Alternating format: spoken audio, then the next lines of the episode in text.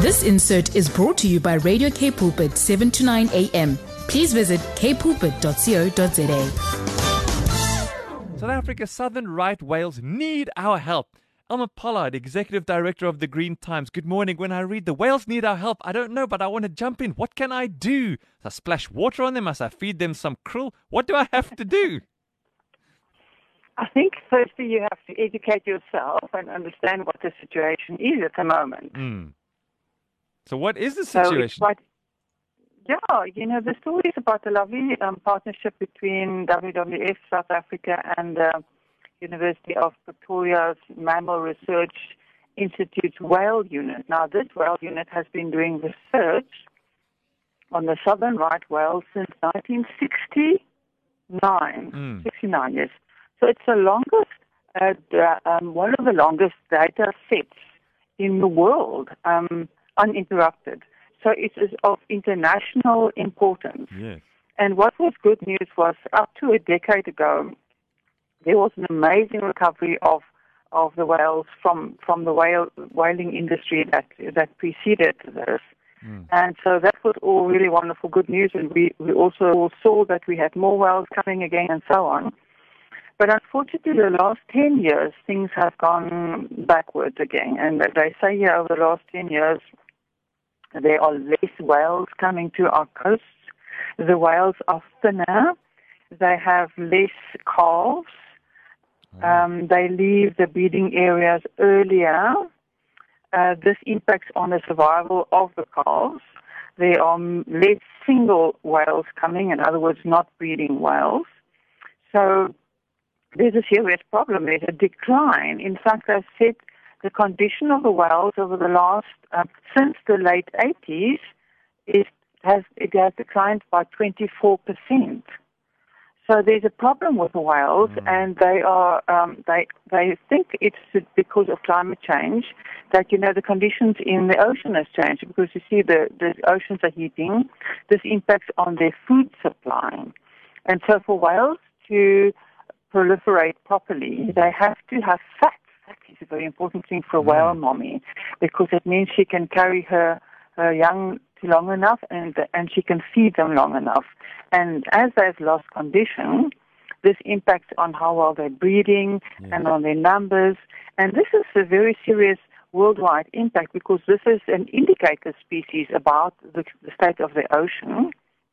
And of course, in South Africa, this impacts on our on our tourism and on our income that that generates. So this is a rather serious issue that we've we're learning about. I love the fact that you're saying, although we're in a difficult situation and we know that the, the numbers of whales are, uh, uh, uh, um, the numbers uh, are not as good as they ought to be. Uh, we're not quite at normal yet. But the fact that we've got receptive females and that they're breeding and that there are calves all along our coast, I mean, that remains encouraging at least. It's uh, ons gaan nie agteruit as they say in Afrikaans. So we, we just need to sort of keep things stable and then slowly but surely move things up to into the green.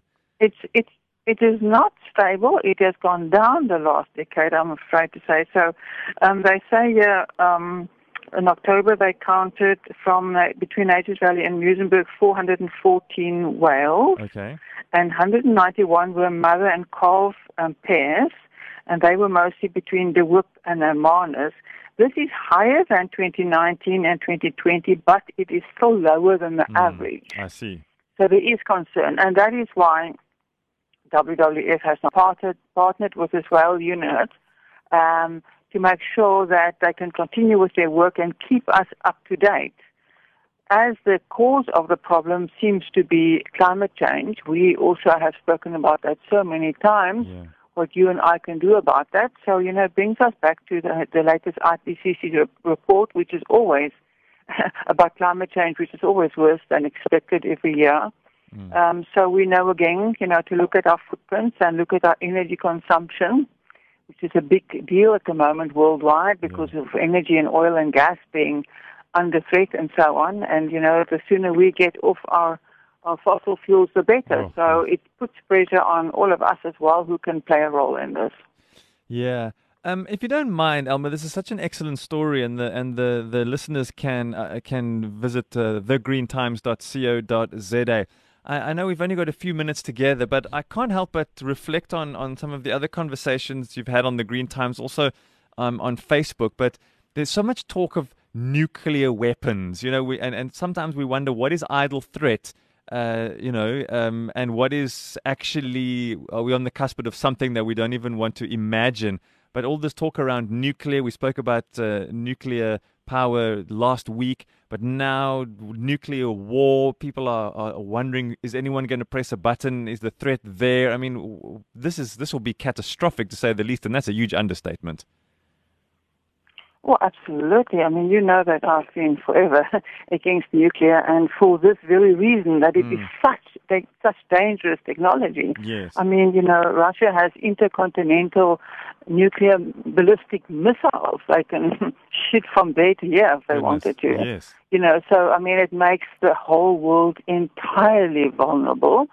I mean, South Africa doesn't have nuclear weapons, thank heavens, which is now a good good thing, um, but it still means the whole world really is vulnerable with such with such weapons. And now, of course, you know the nuclear plants in in Ukraine are completely vulnerable, and yes. they have captured a few of those. And there was a fire at the one.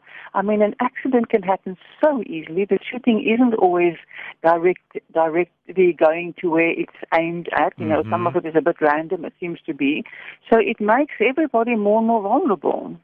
Yeah, and it's a scary thought. You know, you see the sort of a thing in movies and the possibility of it playing out in reality. I mean, Chernobyl is right there in this area we're talking about. They have the Absolutely. they have the facts and they have the history right there in front of their noses. And this brings us back to renewable energy again. Mm-hmm. I mean, mm-hmm. Germany depends on so much of their gas from Russia, etc. And um, they are, everyone is just going to scale up renewables hugely. I mean, there is talk of of adding more oil and gas again temporarily. But of course, for me, from an environmental point of view, that doesn't make much sense. And it, it is a toss up. It is a very difficult situation mm-hmm. because we are addicted to energy. So one also has to, each one of us, look at what is my energy addiction? What are the things that I am addicted to doing all the time that demands energy? And that goes for you know, cell phones and, and computers mm-hmm. and everything. Everything takes more power and it takes resources from the planet. So I think we are in a slow transition, which now maybe will escalate because as, as energy becomes more and more expensive, which seems to be what's going to happen now, people will use it less and environmentally that is of course a good thing. So we're sitting at this very odd place and so weird though, Elma, and I say this, you can hear the smile in my voice. We we sort of expected this to happen, and now we're in a fix where those with solar panels, as an example, as we hit nine o'clock this morning, we're going to level four of load shedding. So those who've been mm. able to invest in in solar, as an example, and all the yeah. all the shops and we spoke about this last week about these all these roofs all around here with some of these big brand names that could easily have been using that roof for real estate for something that'll generate electricity. We suddenly become when level 4 happens everybody's sitting around looking at each other. UPSs don't have a time to sufficiently charge so we're going to become unproductive. And that leads to another set of other uh, you know social issues so we're in a space right now where we're experiencing it firsthand. We're, we're fearful of what the oil price is going to do because it's going to affect the price of petrol and diesel and food. And now we're looking at level four. Like uh, we, in, it's like we we've been chased into a corner, and now we want to try and fight our way out. And it's only those who've been able to put up a solar panel or have the necessaries in place, uh, and uh, that are going to be grinning here and just saying, "Well, we knew this was coming, and now we're ready." Absolutely, but you know, you, we do have to emphasize it's to do with uh, ability also. I mean, it's yeah. very easy if you reach, you maybe give up one car or one holiday and you put up your solar panel. Well said. Um, average people have to make other plans, but I do believe that if we really, really, really focus on it and explore the different possibilities, then we should be able to make it happen. It's a matter of focus, it's a matter of time and energy invested to try and work out a plan that can work for us. And, and again, I would say that you don't take your current energy consumption, Mm-mm. which is absolutely overuse. Remember, we, we were spoiled for long with cheap energy, so we really became over addicted to it. We, we firstly drop our energy consumption at least by 50% just by a couple of changes in the house. Easy stuff that doesn't cost money. Mm. Then you can go off the grid now. That's the voice of Elma Pollard, full of wisdom and understanding and seeing things from a completely different perspective than the rest of us. She's the uh, executive director of The Green Time. She's a coach and eco consultant. Thanks for your time, Alma. Always appreciate these moments with you on a Wednesday. Awesome to speak to you. Thanks, Brad. Thanks. Bless day. Bye. Bye. This insert was brought to you by Radio K Pulpit, 7 to 9 a.m. Please visit kpulpit.co.za.